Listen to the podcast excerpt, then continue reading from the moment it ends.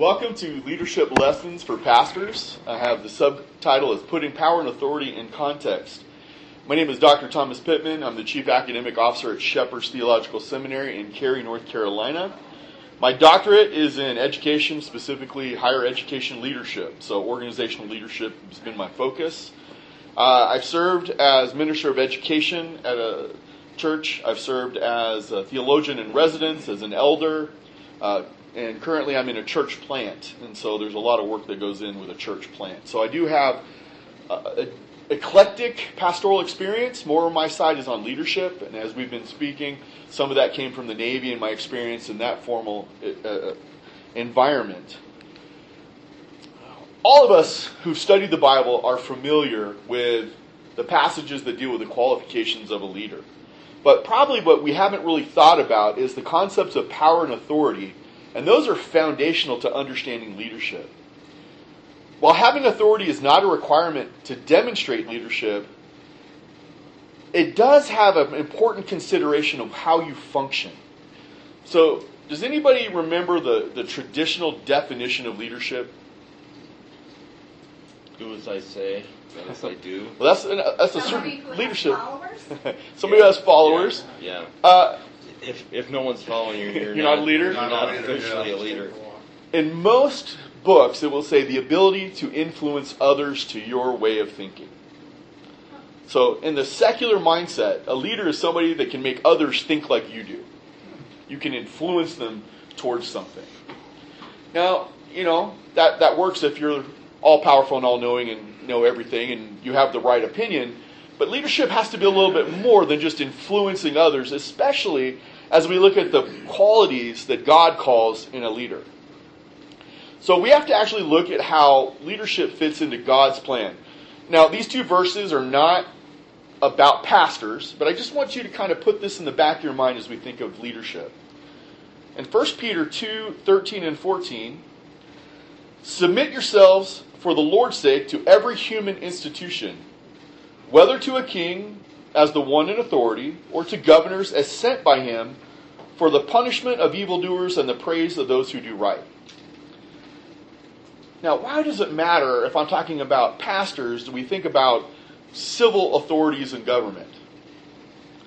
If we are responsible to submit to government to such a level, how much more are we to submit to the church leadership?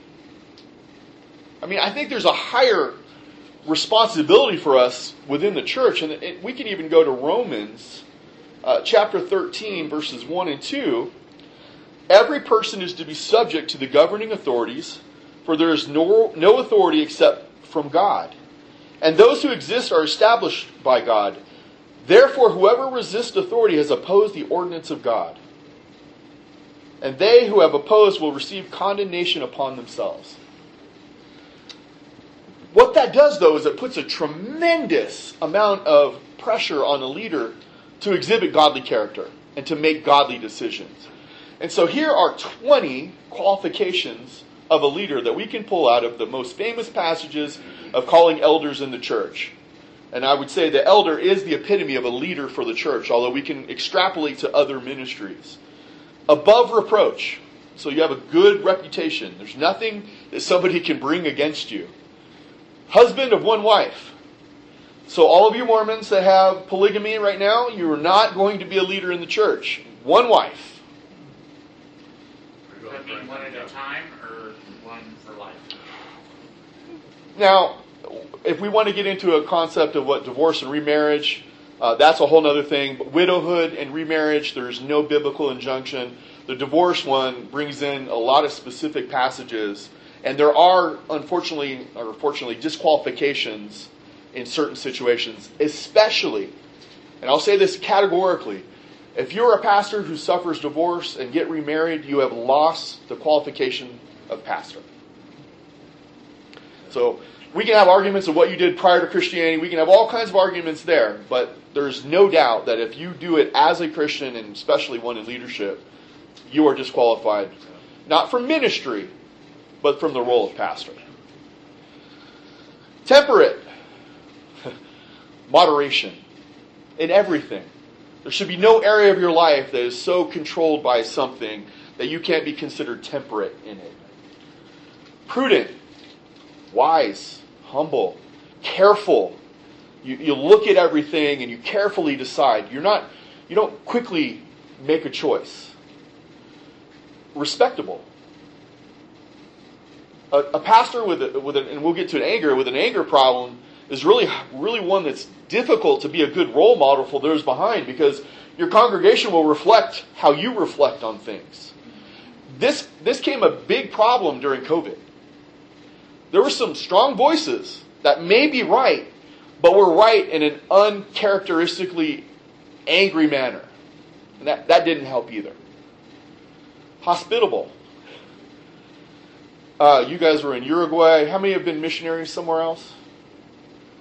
Uh, Americans, we, we don't we don't really do well in hospitality to a great degree. Um, inviting people into your home, we, we kind of like to keep ministry outside, and our home is our family and, and, and is closed off. But hospitality is important. You have to be unselfish and generous. It's an evangelistic tool. It is an amazing evangelistic tool, absolutely. But we're so used to kind of that's our, our hiding place to keep safe.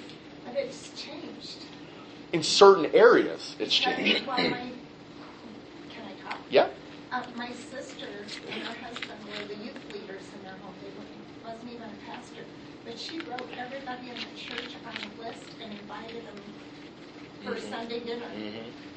all through the, the calendar. I- I'm, I'm not the pastor of the church, but we've invited every family in our church to lunch after church because the only way you can know people is if you actually interact with people.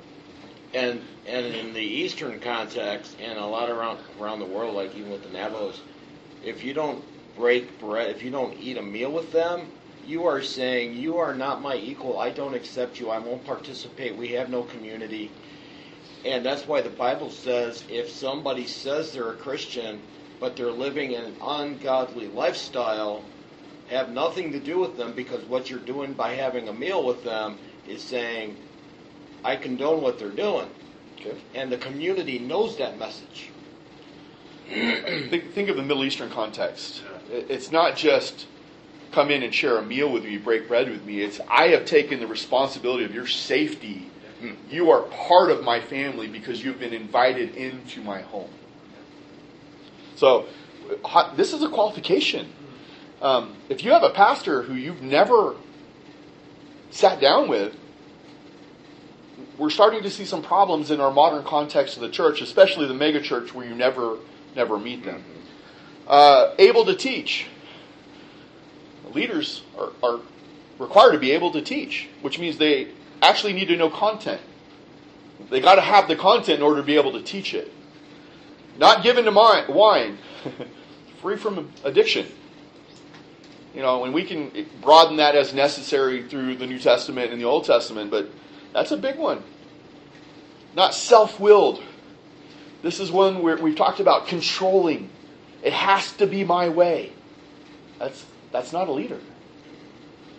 Not quick tempered, void of anger. I always, I always say this thing. I didn't know how selfish I was until I got married. I didn't know how angry or impatient I was till I had children. If you want refining, have children. They will test you in every place you're not ready. Not pugnacious, not abusive. It's one thing to just be angry and controlling, it's another thing to beat down those around you to try to force them to, to come under your, your control. Not argumentative, uncontentious. Hey, we have strong views in the IFCA, right? Or we're, we're, we're pretty solid in what we believe. But if we present that in a contentious manner, nobody will ever want to listen to us. We can be strong without being argumentative. Gentle, sensitive, loving, kind. Free from the love of money. You know, it doesn't have to be necessarily frugal to the, the extent of frugal, but you can't be desiring riches from the pastorate. You manage your household well. Good husband, good father. You have a good reputation. Your testimony is good. You love what is good. You're pursuing godliness and it can be seen. You're just, which means wise, fair, non prejudiced, devout, holy, and righteous. And the important one that we fail so often in our culture is not a new convert. A lot of times we do celebrity Christianity. Somebody has all of a sudden an amazing platform and we lift them up really high just to wait and see and watch them fall. I say that because I have a book at, in my library, like many of you have books in your library. It has four endorsements. Three of them have fallen from the faith. They got famous quickly, or even longer than that, and they did not have that root really built in. Their head got built up, and they've fallen. And it was a book on pastoral integrity. Mm. It's a problem. Isn't it hard just to measure up to this? Not everybody should be a leader in the church.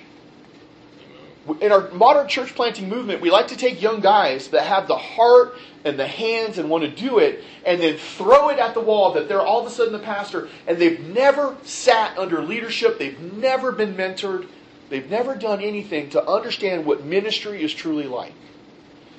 And even in churches that have mentored programs, I was in one of those. My pastor had no ability to mentor. Because I was in seminary, he just assumed I'm learning it and left me to figure it out. That's not leadership. And that's why the church is being damaged today. So, what is the responsibility of a leader? There's. Ah, it's going the wrong way. Come on. Use a computer. Yeah, my computer hates me. It's all good. I'll find it. Responsibilities of a leader.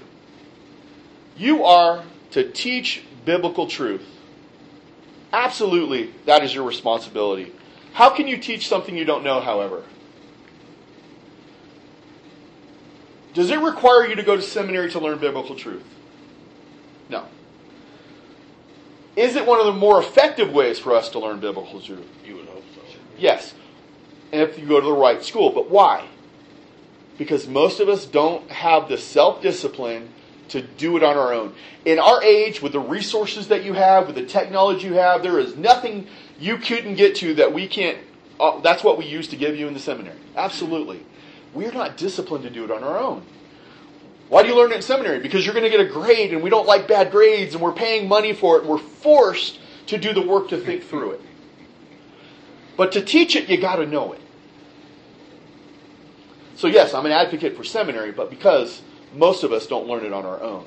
And I think it's an effective way to do it if we can keep costs down. We're supposed to be the model of Christ like behavior. They should be able to look at us, especially in the midst of the trials and the difficulties, and see an example of how to respond to whatever's going on. How did everybody respond during COVID? Give me some examples. How did people respond? Fear. Absolute fear. So, what doctrine of the Bible does that call into question? Most of them. God has not given a spirit of fear, but of power and love and sound mind. There's that, and that's the one I was looking for God's sovereignty. So, what are we ultimately saying? We don't understand that God is in control and not us.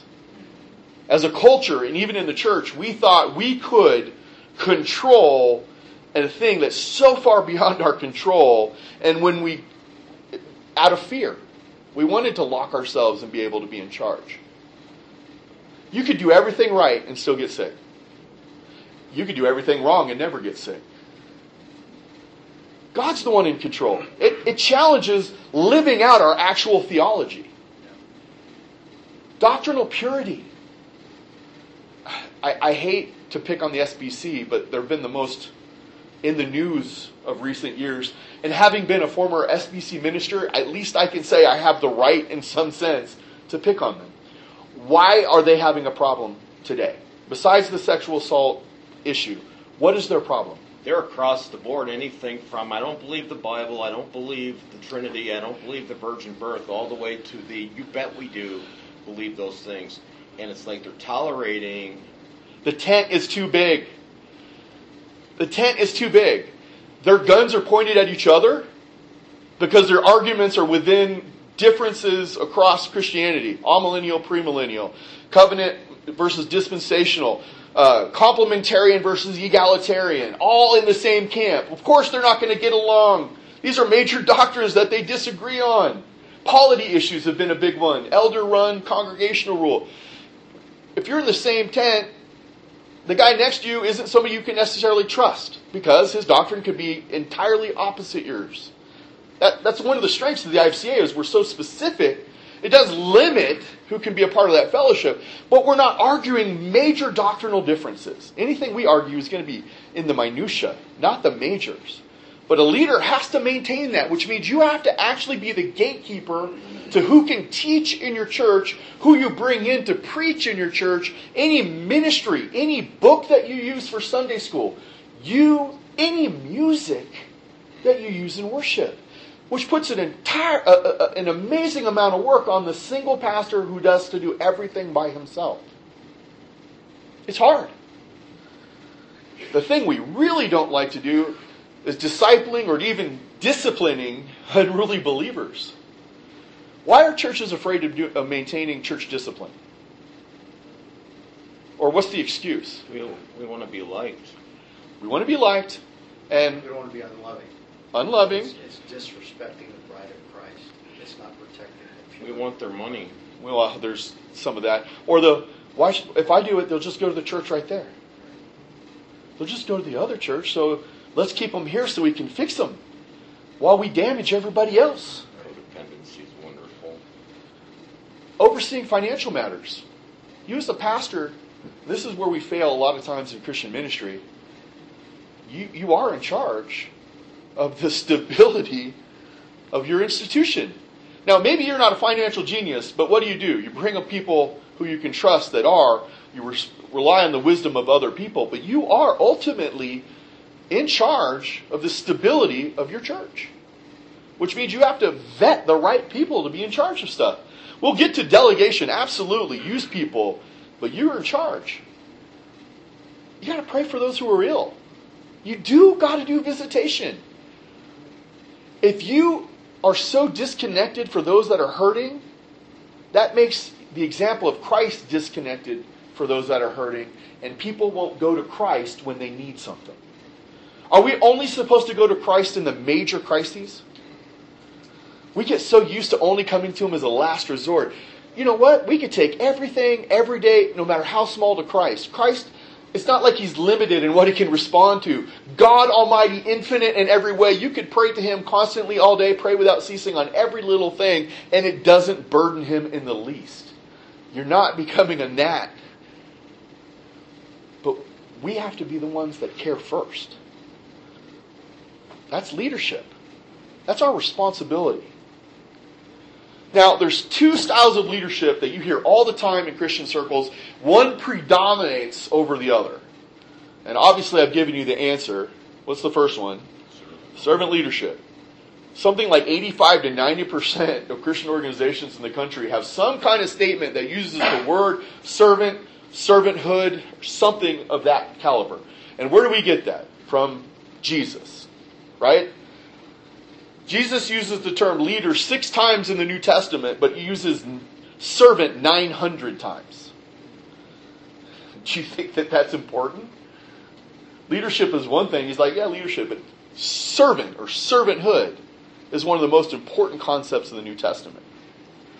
My problem with this, and I, we use it too, but my problem with this is do you know that this is actually a term coined by a secular businessman in the 70s, Robert Greenleaf. So it actually, and there's been many iterations of it, but it is an actual leadership theory developed by a guy who worked for AT&T for 40 years, and he wanted to create some positive development within his employees. And yes, there's some great characteristics, and we're going to go through them. But we have to be careful. We need to redefine it to take it for Christ in a way that disconnects it in the secular mind from a leadership theory to a Jesus, a Jesus model. So, servant leadership had nine characteristics. Listening means you must listen and be accessible to people. That's a characteristic of a servant leader. Accessible. You as pastor actually have to be able to be accessible from your congregants. Good listening means paying close attention to what they say, but also the mood, the body language. You, you got to be skilled in communication. You guys know when somebody's lying to you sometimes. I mean, you can kind of tell that. Anybody who's had children knows when a child is lying to you. I mean, they get better at it, but you, you know. You have to root out what they're really saying without them saying it. Which means, we've all said this one mouth, two ears. What are you supposed to do more of? We're good at the talking portion, we do it all the time. It's the listening portion we actually got to work on. I mean, we can look at James 1 19 and 20, famous passage. We all know that one, right? I like this one. It's a right strawy epistle. Thank you, Luther. Yeah. Quick to hear, slow to speak. You know this, my beloved brothers and sisters. Everyone must be quick to hear, slow to speak, and slow to anger. For a man's anger does not bring about the righteousness of God. Don't be quick to respond. Slow down, listen more. Empathy. Empathy is the attempt to understand the emotion, behavior, and intention of others. Empathy is supportive and aids in the, the development of trust. You hurt when they hurt. Biblical, right? When they hurt, you hurt. When they mourn, you mourn. Healing. This is the context addressed in spiritual and emotional damage gathered through life experience. In this setting, you have to create a positive environment where they feel welcome and a sense of wellness. They got to feel safe when they're in your church. You have to preach truth which means you're going to confront sin. If you're not confronting sin from the pulpit, there's already a problem. But you have to do it in a way that doesn't add to the damage, that understands that you're bringing in people from outside that don't know Christ. You still have to do the message, and every message shouldn't be the gospel. Because the purpose of the church is to equip the saints.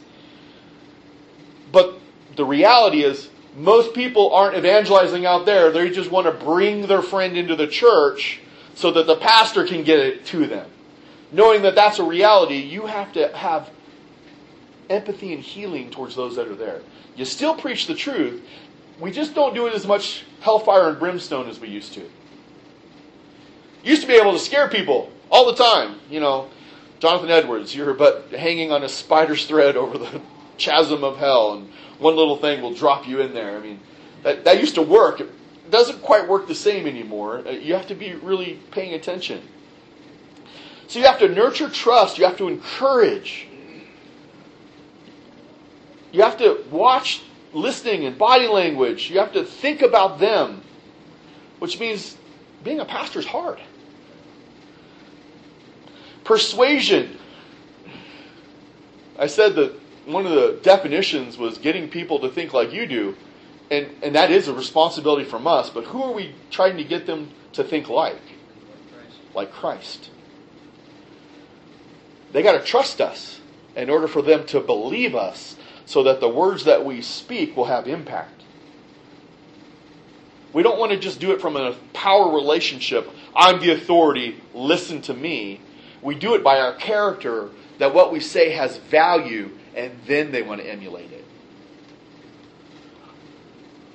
Conceptualize. This is more, obviously, this was created for a broader market than just the church, but this is getting people to see the whole picture and the shared goals and how they fit in. So, in the church context, who's gifted in the church? Everybody. Everyone. Getting them to figure out what that gift is is the struggle and finding out that they're in the wrong place that they think that they're gifted in and getting them shifted to the area that they're actually gifted in takes trust and it's it's a slow process. And in small churches, people are always going to work in places that they're not gifted. Because 20% of the people do 80% of the work because they're the only ones willing. But the worst thing you can do is have the wrong person in the wrong position. Foresight. You have to see the possible future things that are coming.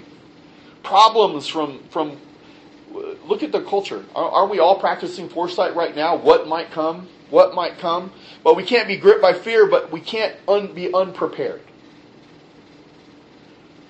How many, how many churches did COVID take off guard in relation to Zoom technology or doing anything over screen?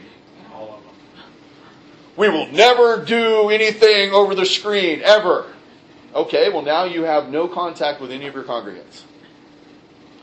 Because as we have to bow to authorities, biblical authorities, you know, we are called to listen to the government.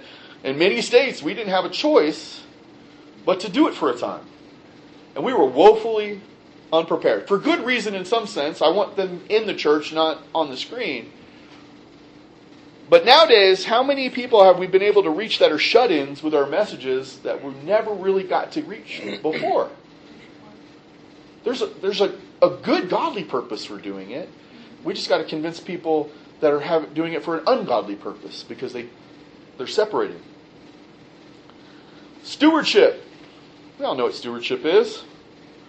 Responsibility. Take responsibility for our actions. We actually pay attention to the resources we have and we use them wisely. You know that all of us, schools alike in the Christian thing, we're supposed to be stewards of creation, stewards of everything. We're not supposed to just spend money, you know, we, we have to be careful because none of us are independently wealthy, right? Are, is your church independently wealthy? No. no. All right. Your church independently wealthy? Either is our school. We actually have to be careful with our resources so that at the end of the year our statement is in the black and we're not in trouble. Right? Amazing how that works. Yeah. You have to have a commitment to the growth of people. You actually have to care that they grow from where they are to something better. This includes not only the congregants, but your staff. Who's supposed to be the next pastor from the biblical model when you decide to retire? Someone in your church. Someone that you've invested in from your church that you brought in to grow. What have we done mostly in the church? Outsiders. We've done a business model. We're going to post the job, we're going to interview candidates from a wide variety of places, and, and basically we're going to bring somebody that doesn't know us and test them enough to take over. Now, un- sometimes that's all we have. We don't have anybody that can be groomed. But the most effective way is to be groomed from within. You're then you, people have watched you grow. They see your character. You've invested in them, and you're trusted from the get go.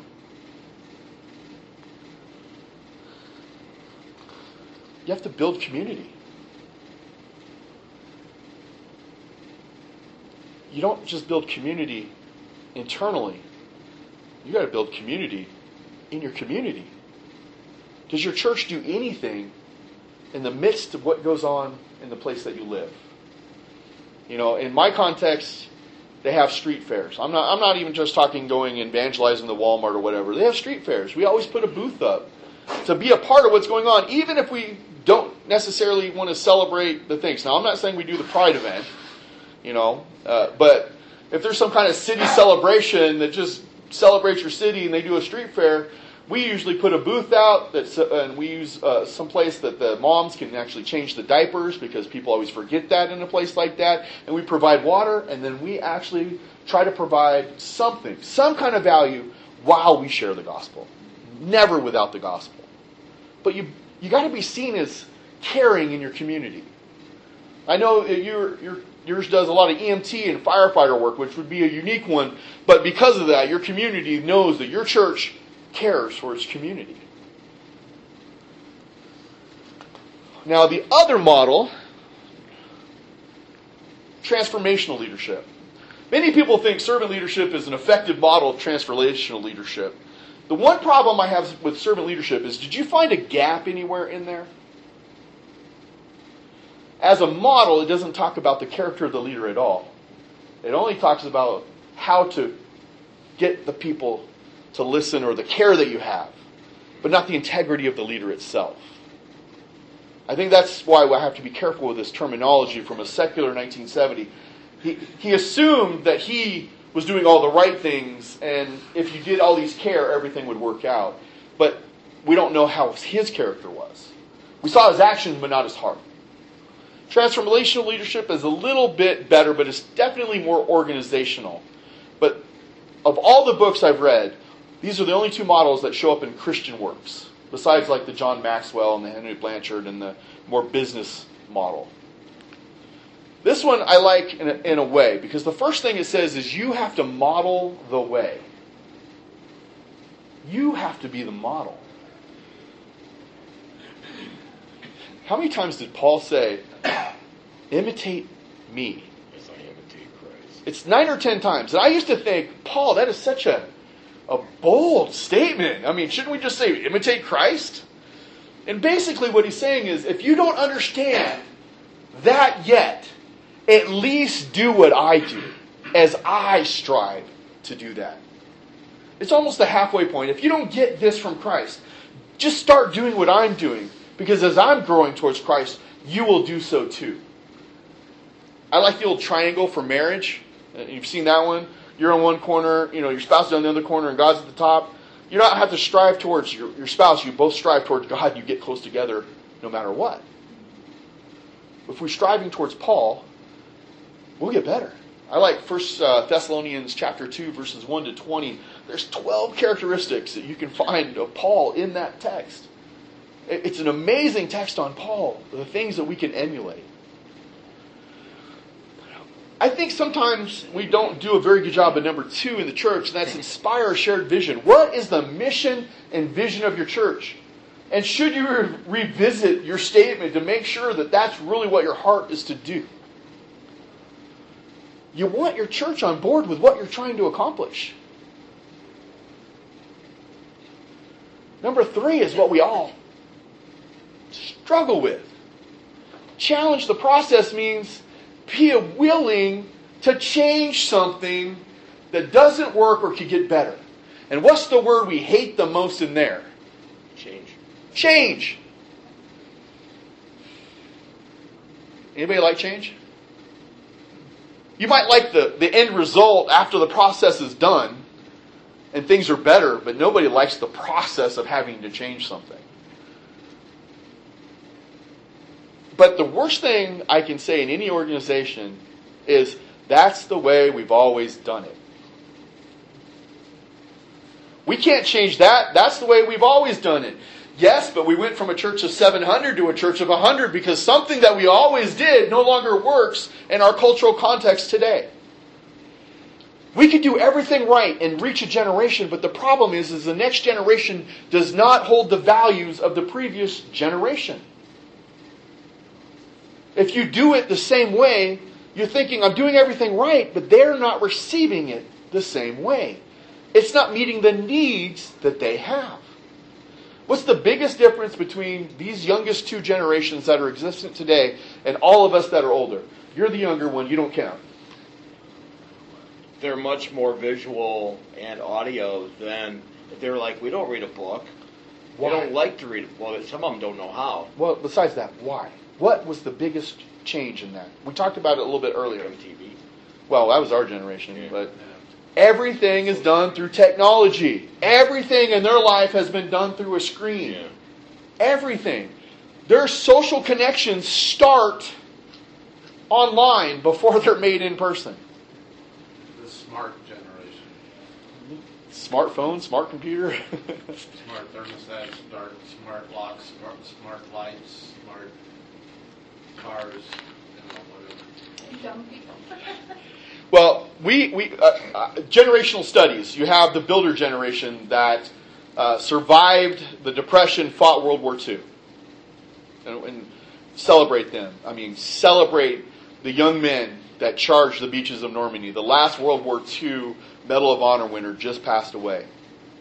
Celebrate them. There is nothing that compares to the bravery uh, of much that went there. Builder generation. But they were so frugal. My grandfather had every butter top lid that he had ever bought, and, when we moved him, just drawers of butter top lids, you might know. you might need a- Did not throw anything away. Because when you live through a depression, nothing could be wasted. The boomer generation, I'm not picking on boomers, but they hated that. It was all about money and career and materialism. They came out and they, they just they didn't want to be like that. They wanted to spend money. They wanted to buy the, the conveniences. They wanted something different.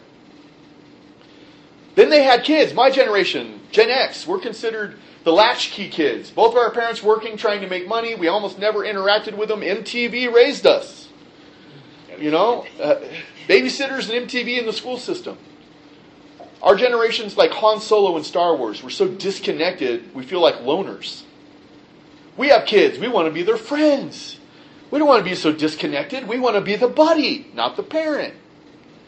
So you have a generation that doesn't know discipline. They have kids. Their kids are scared of everything. Safe spaces, protect them from every harsh idea. They're the ones that got a trophy for walking in the door. Today, in some of the schools, turning in an assignment, you get an automatic, or if you don't turn it in, you get an automatic 50%. A zero in my generation is now a 50% in their generation. Orders from the school district to do this. I can't fix how they've been brought up. What I can do is present Christ in a way that they can respond to in a medium, in a way that understands that I care about them. I can't expect them to be the builder generation. That's not the values that they grew up with. If I approach them like they were approached, it's never going to cross the threshold. So we do have to change and challenge. Enable others to act. We actually have to delegate to people to do something. And sometimes they won't do it as good as you could. And that's okay. They need permission to fail. I was never taught that it was okay to be human and to fail at something and not be perfect at something. Mhm. So then you do nothing. But if you don't give others the opportunity to even try to make decisions, you don't groom anybody that can lead after you. You do have to fail. You do have to strive, make mistakes, and grow. Yes, we put boundaries on that. You know, you don't let put them in charge of a ministry and never check on them, but you do got to let them do it, even if it isn't as good as you think you could do, or even if it's different than you would do, as long as it doesn't violate the faith and you got to encourage people. When I first got saved, I had the spiritual gift of discouragement. I could tell you everything you're doing wrong. Everything you're doing wrong. Really couldn't encourage you in what you were doing right because all I saw was the failure and the sin. Pointing out your sin is fine. Confronting sin is fine. But if we don't ever encourage something, people begin to think that they don't have a chance again. And is that how God treats us? If you confess your sin, He's faithful just to forgive you and cleanse you from all unrighteousness. Anybody here sinless? No, Not yet. not yet. I will be one day. I will be one day. I got But the not title, yet. but I I, I grew up in the Nazarene denomination. They believed in perfection in the flesh. I'm like, I haven't seen any of you get there yet. When is this going to happen? We have to encourage people. All right, so how can we talk about Jesus? I mean, if that's that's the most important thing, right? We can talk about leadership all day, theories, all this stuff. How, what, what kind of examples does Jesus give us? It shall not be so among you. Let's go to Matthew 20, 25 to 28.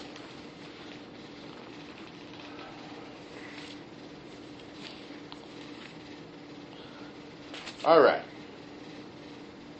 But Jesus called them to himself and said, You know that the rulers of the Gentiles domineer over them, and those in high position exercise authority over them.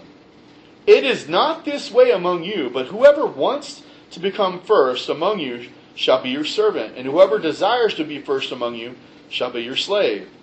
Just as the Son of Man did not come to be served, but to serve, and to give his life a ransom for many. Jesus takes the pyramid and flips it upside down. He says the leader's job is to serve up. He taught the disciples that the kingdom was not about leading people being in charge, but to be radically different. What he modeled was not command and control or status and power, but about character and servant a servant heart. Now, you're in charge of an organization. You're in charge of a church. You're the first servant among many. Yes, you're also the one in charge. Yes, you have authority. Yes, you have power. God has given you a position. But how you exercise it has to be as a servant. That doesn't mean you kowtow to every idea that comes across. You have to say no, but you have to serve the need. The greatest among you, we know this. Who was arguing about who was the greatest? Um, James and John, what do they want to do? Is when you come into your kingdom, I want to be on this side, and you know, my brother on this side. Give us that preeminent spot. We know that you're the God. We want to be right there in the favored position. How many pastors treat the world, and how many people try to suck up next to them so that they can be in that favored position? It's the wrong place. It's the wrong place that you should also do just as I have done to you. What did, what did he just do? Washed their feet. Why is that such a big thing? What, what was it about the feet? Well, they're having a meal. The feet of one person was in the face of another person. They need to be clean. They were reclining, but why, why was washing it so important? What are they wearing? Sandals. Sandals. Where do they live? Desert. I mean, it's, it's, it's mostly desert. If you've ever, okay, let's all wear sandals and walk around Albuquerque for a little bit through the, you know, not on the pavement, but through the dirt. How dirty are our feet going to be? Well, no, they had the, they would have their sewage out and their Well, there's there's more than just Animal, dirt. yeah, well, there's more than just dirt. yeah. You know, I have a farm. If you guys want to walk around barefoot in my farm, please don't step in my house, kind of cap thing. pens are wonderful. Don't bring it. And who usually did that? The lowest. Or slave. That was the slave's job. Or if you had servants, a Jewish servant, the lowest servant's job. You know, what a shock it is if the president all of a sudden walked in here and we started washing our feet. Would he ever do that in our culture? Do we ever see a leader that would actually kind of do that kind of menial task? I'm, some have better policies than others, but I don't see any of them that have ever shed their pride to do that kind of job. This last one I think is important. The wisdom of this world is folly. Why does that matter? What, what, what does that mean in the context of leadership? We need to stop taking the systems of this world and trying to Christianize them to put them in the church. What was the seeker sensitive movement all about? It was a business model that said if we got more people in there, maybe we will fix more people.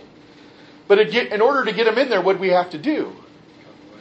We had to water down the message to make it where it's not uncomfortable for everybody to come in. Now, I like Billy Graham. I'm in the state that celebrates Billy Graham everything. But the crusade method of putting 70,000 people in a thing, what, what's missing after the message of Christ? Discipleship. You can't really tell who got in and who got out. But that's not the that, that's the first step of bringing somebody in is then to disciple them in the truth and in the way. Yeah, it was great that a whole lot, lot of people got to hear the message, but our church is suffering because it's a mile wide and an inch deep. That's why you see all these stats from like Barna and everybody else that says that the problem in the church are no different than the problems like the number of divorces and things like that than the secular world at large. That's horrific. Why? Because we're a, a mile wide and an inch deep. Everybody's understanding Christianity is so flawed. You know, what wing are we on? Well, we're on the right side. We could say broadly evangelical, but we're IFCA, so we're even farther over into this fundamentalist group. We're a, we're a niche. But if you look at the stats for those that go to church like three or more times a month or pray daily, it is vastly different from the culture at large.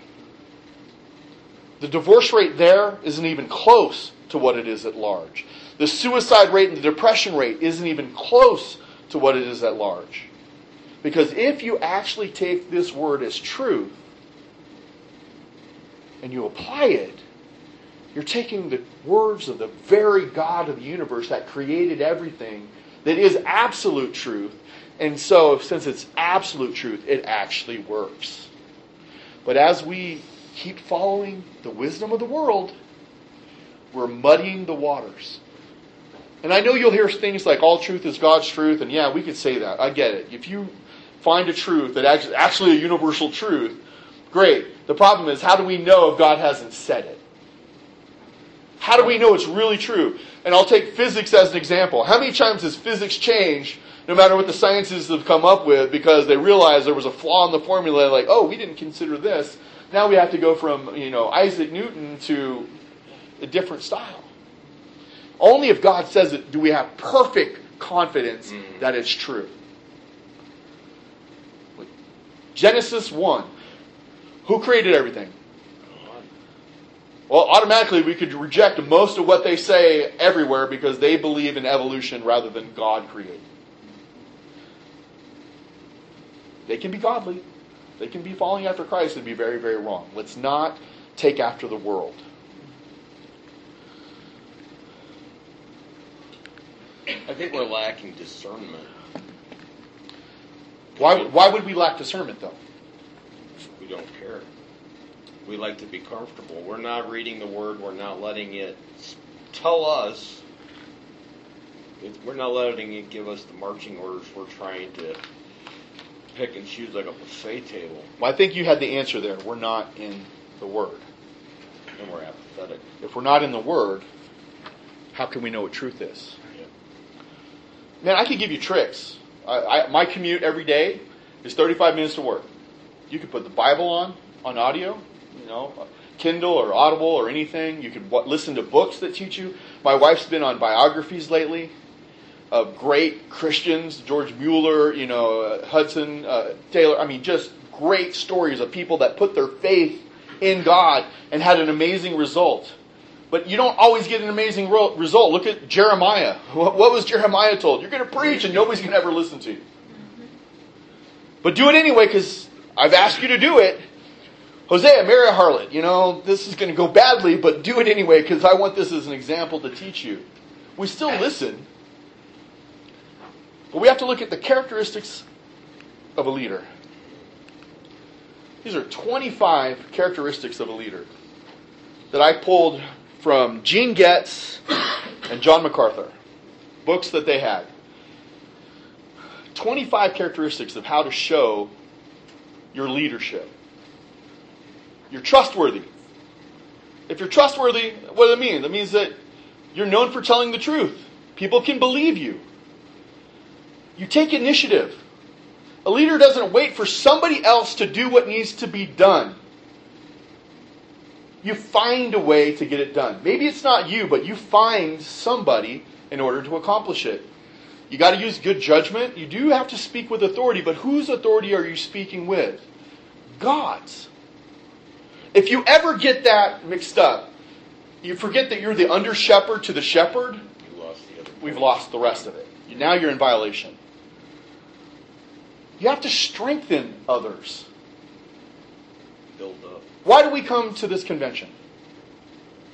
Fellowship and encouragement. Fellowship and encouragement that helps strengthen us as we go back. What that assumes is that we get discouraged in the midst of ministry.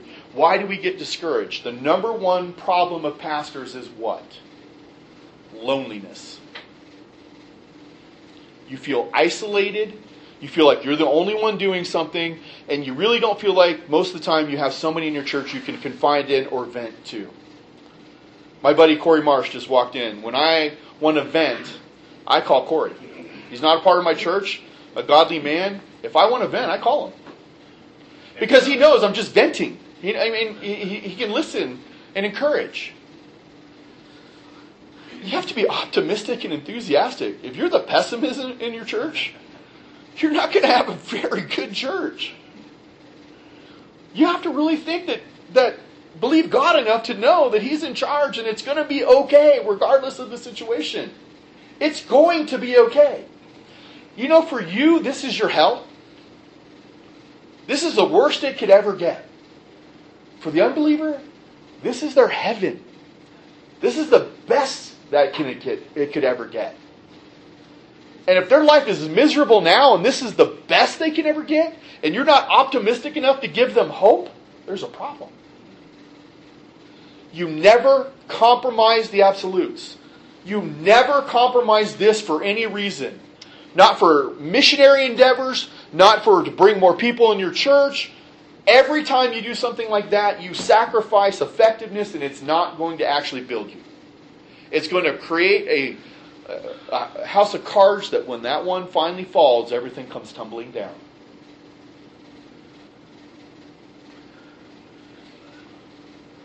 I hate picking on people that have fallen, but Ravi Zacharias, how has that ministry crumbled because of his sin? Name any other big organizations that have absolutely crumbled because they compromised moral doctrine or something and it just falls apart. And the world loves to point at that and laugh and say, this is what Christians are like. This is the hypocrite, hypocrisy of them. You know what? You focus on objectives and not obstacles. You stop complaining about the things that are in your way and you focus more on how do I get this accomplished. If there's an obstacle, how do I go around it? Mm. Yes. There's a guy, one of the black game show guys. I forget he did Family Feud. Somebody knows the name. I can't think of it right now. Steve But- Harvey. Yeah, he. I saw a little video blurb and it's just a good reminder. He said, "Stop saying I got to get up, I got to go to work, I got to do this, I got to do that, and say I get to get up, I get to live life, I get to work with these people, I get to." And I think that it, we need a biblical perspective, and that Jesus was on mission. He wasn't looking at what was in his way. He saw the cross, and he saw what was on the other side. And like in football and other sports, you gotta, you know, go to the wall or the other player. You gotta, you, your mind and your body, your whole soul has to be in the. I'm to get it to the other side. Sorry, you're in the way, and that is that. That's just Is, is work part of the curse? No. That's the problem with us. We think work is part of the curse. We've not read the text enough to realize that there was jobs assigned prior to the curse. It got harder, but it existed prior. You know what? It's going to exist after. There's responsibility. Work is not part of the curse, which means we have a mission to accomplish. We have to empower by example. We got to empower others by our example. We got to cultivate healthy loyalty. And I say healthy loyalty because there's too often we cultivate loyalty, but what we're really doing is cultivate a cult of following for my way of thinking rather than God's way of thinking. Yes, we want people to be loyal to your church.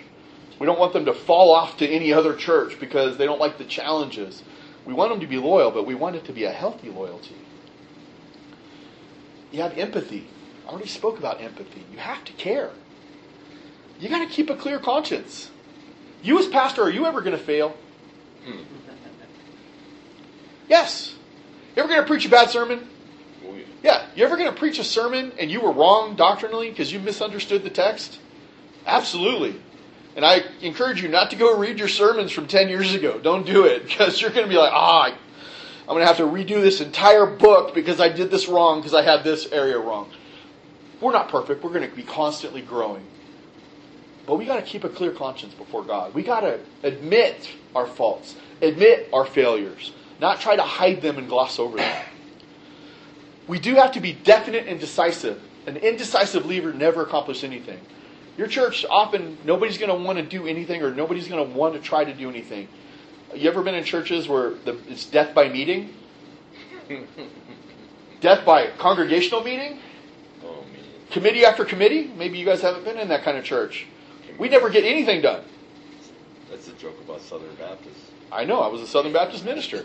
I was on like 16 committees. It's hard to get anything done. And, and not to pick on Southern Baptists, but now I need a committee to determine what the name pastor means. You got, you- you've had it right for 100 years. Why is it in question now? You know what it means. You know when to change your mind. If it's failing, don't keep doing it. Don't keep going down the road because you think somehow magically it's going to change. Stop it, turn back, find another route. The longer you go down the wrong road, the longer it takes to get back to a point where you can change. I say a leader doesn't abuse his authority. Why do I, anybody ever have to say that? Because there's an entire style of leadership called authoritarian leadership. For those of us that have served in the military, we know what authoritarian leadership is. Do you ever get to question your leadership? No, it doesn't go well.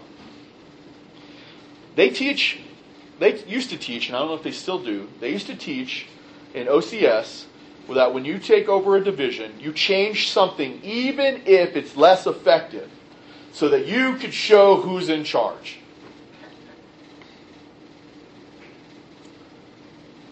I think that's some of the worst leadership advice you could possibly do. If something's working, let it work. But don't abuse your authority. Don't come in. Um, I won't tell you where, and I won't tell you why. But there was a. Uh, they were searching for a, a pastor they had worked on for a long time, for a year, on the vision and mission and everything of a church. And the reason why somebody wasn't chosen is the first thing they said is, "Oh, I'm going to scrap all that."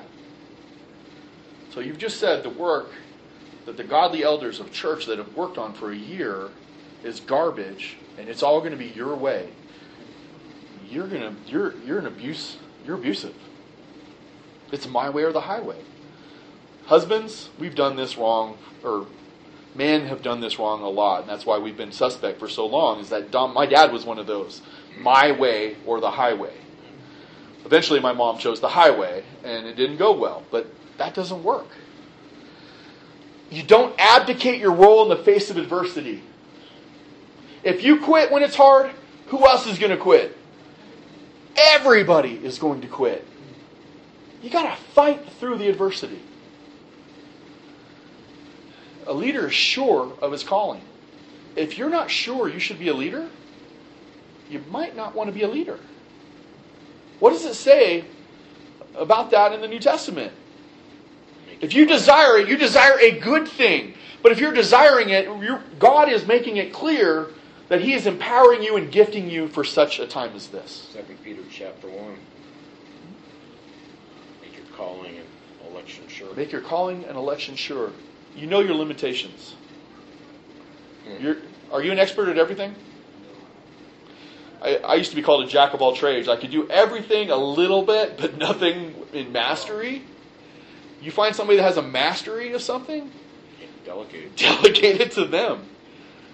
A lot of times we hear this. I do this for a day, and I don't uh, my day job, and I don't want to do it. I'm a CPA. I don't want to be in charge of the treasury of the church. Sometimes that's the most qualified person that could possibly be in charge of the finance of your church. Why? Because he knows what it is to work in finances. If somebody can't balance their checkbook, you don't put them on the finance committee. You're resilient. What does resilient mean? Elasticity.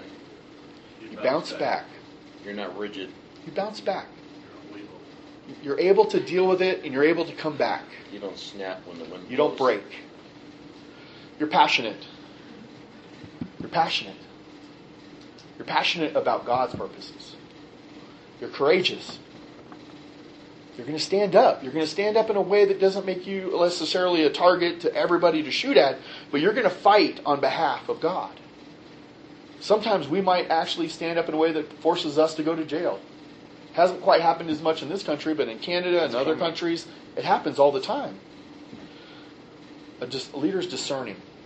You have to know the tricks of the enemy, the things that are trying to tear you down. You're disciplined, you're energetic. And I put the last one, you know how to delegate. If you try to carry everything on your shoulders, it will get so heavy that it will crush you eventually. Yes, sir. Number 16, there should be a couple subheadings. One is we I had a pastor and this I love the man as far as like some of the things he did, but he did not know when to step down. And he then was number 15.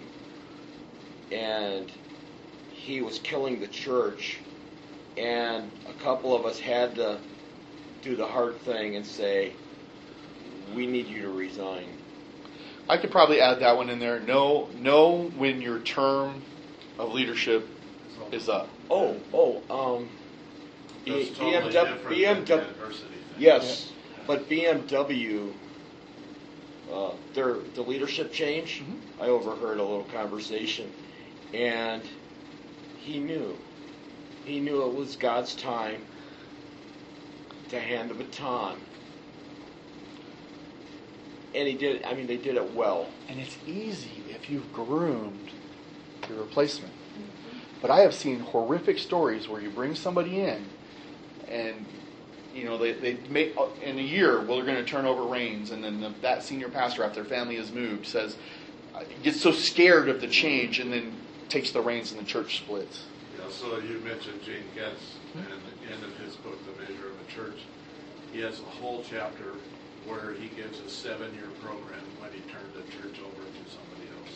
it's hard Yeah. 'Cause- why is it hard because it's scary Yeah, for the next stage of the leader. baby, It's and- been your baby for 50 or whatever years, and all of a sudden you're handing that child off to the next person. Well, we, we did, that's why we left the mission field, is because we knew our mission was over. But we had people in, I wouldn't say violently, but very angry at us for saying, in two years, we're leaving.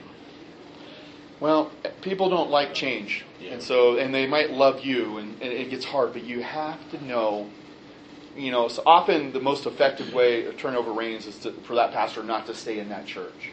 Yeah. Rarely does if that pastor stays in that church does it work well because then there's a well you were the old pastor what do you think about what he's doing right now you know there's that that dynamic which is not fair to the new pastor And we, we've seen it in other missionaries time and again, they just stay on and on and on and on. And their ministry and the work that they're doing just goes. and whose whose ministry is this Supposed to be Christ. Christ we're the under shepherds. shepherd whose sheep, whose sheep are they? if we're starting to damage the mission, we need to have the character enough to say, my time is done. If you're not willing to give that up, you're serving to get your own needs met. Get your own And needs your met. identity is wrapped up in the mission that God has given you, and that's wrong. That's going to bite you. I, I've got these last application points. My time is up this morning, and I thank you guys, but we have to nurture a Christ like, servant hearted character. If there's ever a question, what's the answer? I mean, in any Bible question biz for, for kids, what's the answer always going to be? Jesus. Who do we who should we be like? Jesus. Does it always fit the CEO model? No. Sometimes you're going to make the hard decision of having to let somebody go because of the mission of the organization. You're going to have to do that. In the church, you're going to have to discipline people. You're going to have to actually exercise discipline, and sometimes that means